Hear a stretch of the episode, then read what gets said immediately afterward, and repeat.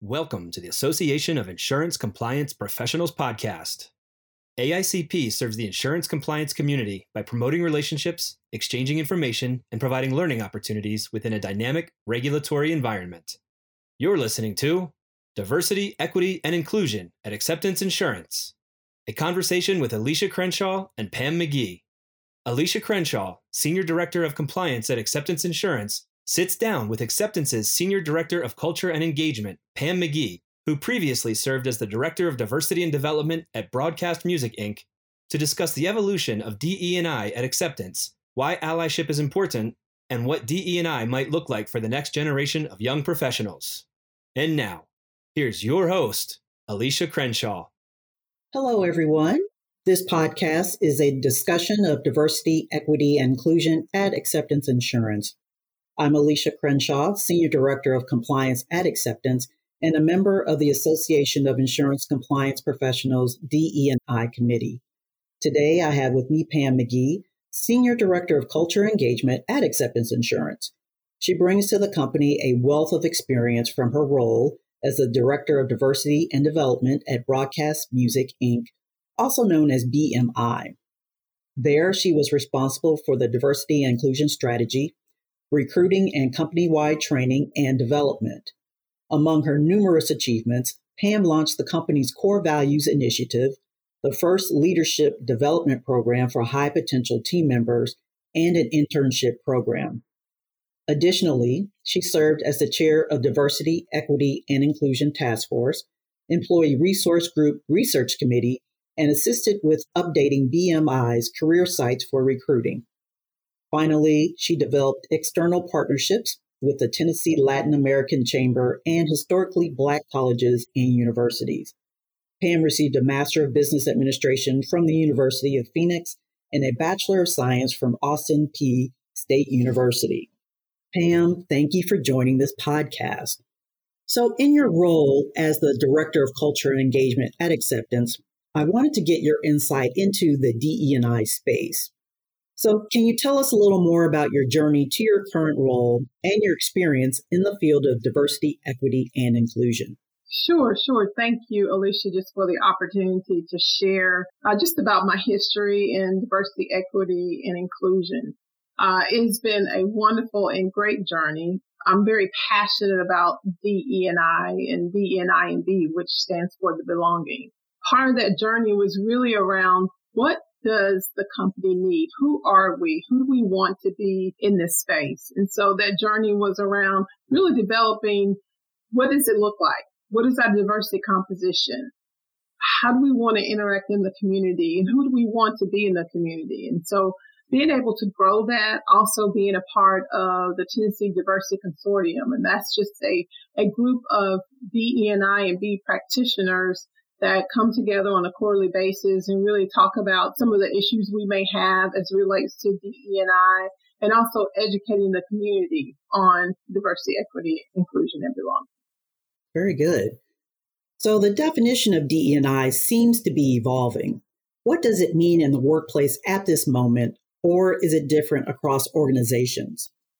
So DE&I stands for diversity, equity, and inclusion there is another letter and it's the B, and the B stands for belonging.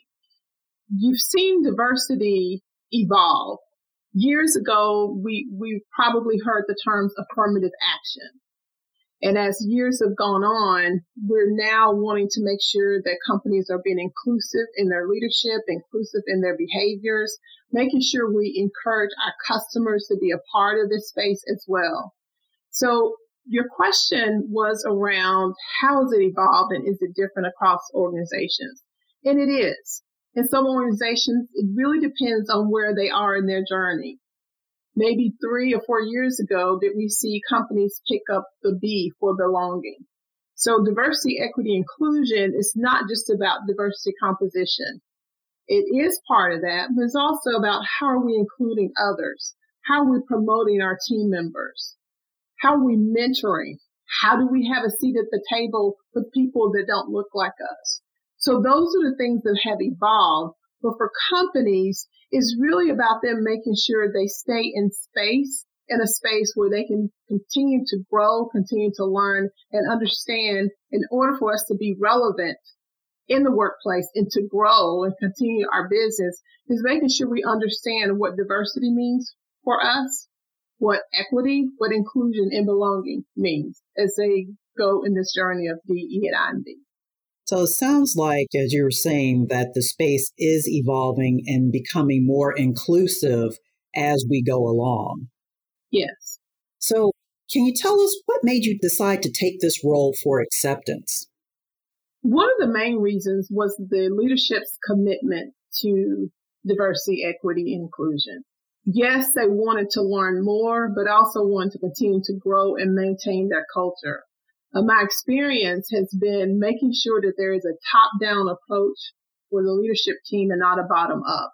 And I saw the passion in the leaders, the, the passion, making sure they, they maintain the culture, but also to really understand how can we be inclusive leaders at Acceptance Insurance. Wow, thank you for that response. For our listeners, how do you go about introducing DE&I at a company? The first step, I think, to introduce DE&I at a company is to really understanding the values of a company. When you look at acceptance, we, you know, we take care of each other. We, we believe in having in, in one team. And so the first step would be to understand what is your leadership team? What are, what's the focus? What, what are the goals? If it's not part of who they want to be, a practitioner will struggle you must have that top down approach and not the bottom up, nor start in the middle. It must be at the top. Right. And so it sounds like, as you were saying, you need to have buy in in the way in from, you know, basically entire organization, but essentially the top is imperative. And it looks like that's what we have here at Acceptance. That's correct. So how does DE&I build on what an organization has been doing or been committed to achieving in terms of representation and participation? Organizations must make sure they educate their employees or their team members on what diversity, equity, inclusion, and belonging is. As I mentioned earlier, is not just diversity composition, but encompasses so many other things as a part of that in order for the company to grow, to expand so that as we continue to, to hire new team members or new employees, they have an understanding of where the company is as it relates to diversity, equity, inclusion, and belonging. And a large part of that is educating. And the second part of that is making sure we create an environment that we really are walking the talk and not just saying words. So you touched a little bit on team member so, what does team member involvement in DE&I look like today? Part of that is educating, but also making sure that our team members are engaged. Part of that is working with team members that are part of the Habitat for Humanity. Another is making sure we create multicultural partnerships in different areas of the states of where we're located, where we're connecting to our communities because we're not just in Tennessee, we're in California, we're in Texas. And of course, as a practitioner, there's no way I can be in those areas, but making sure that our team members are engaged, they're knowledgeable about their communities, but we must be a part of that community so we can be seen as being a partner, a true partner, not just in statement, but also where we're actually participating. So you did mention, of course, that we have locations across the country. We're we're headquartered in Tennessee, and noticing some of the accolades that acceptance has received. Uh, one of them being uh, named to Forbes 2022 list of America's best employers for diversity, ranking among the top 500 U.S. employers. Uh, how else has acceptance been recognized for its commitment to workplace culture? Sure. So, so one of those is, is creating our first ERG employee resource group, and that is a women's employee resource group. What's great about that is that we have what are called allies, and our allies are, are the men in, in at acceptance. And so that has been something that's really been great and a commitment to what the company is, is wanting to do to, to push forward. So you mentioned uh, the ERG Are there any other milestones at acceptance that you are proud of so far? Sure. One is our inclusion statement. When I first came to acceptance, we, we did not have the inclusion statement, but actually having a statement about who we are, being able to put that on our website. But again, the, the key is making sure we walk the talk. Um, we're also participating on the Futuro, which is board, which is a Hispanic Latino student organization where there are different colleges and universities in the state of Tennessee. So those are some of the some of the areas that I'm really proud that we've been able to make some some headway in and, and really be part of those communities. Very good. So I guess change can be challenging work. Uh, what sort of challenges do DE and I professionals face in any given organization? Well, I think the number one is resources. Having the amount of resources to really do some of the projects or push some of the initiatives that you want in your company is one. But I think the other challenge can be some of our social issues, some legal issues that may come up in our country, and really understand how to maneuver and, and make sure we're making those things work within our company. So, what advice do you have for others in your field, or simply those who want to get involved with DE and I work? I would say educate, educate, and educate. Educate yourself, educate your peers, also educate your leadership team.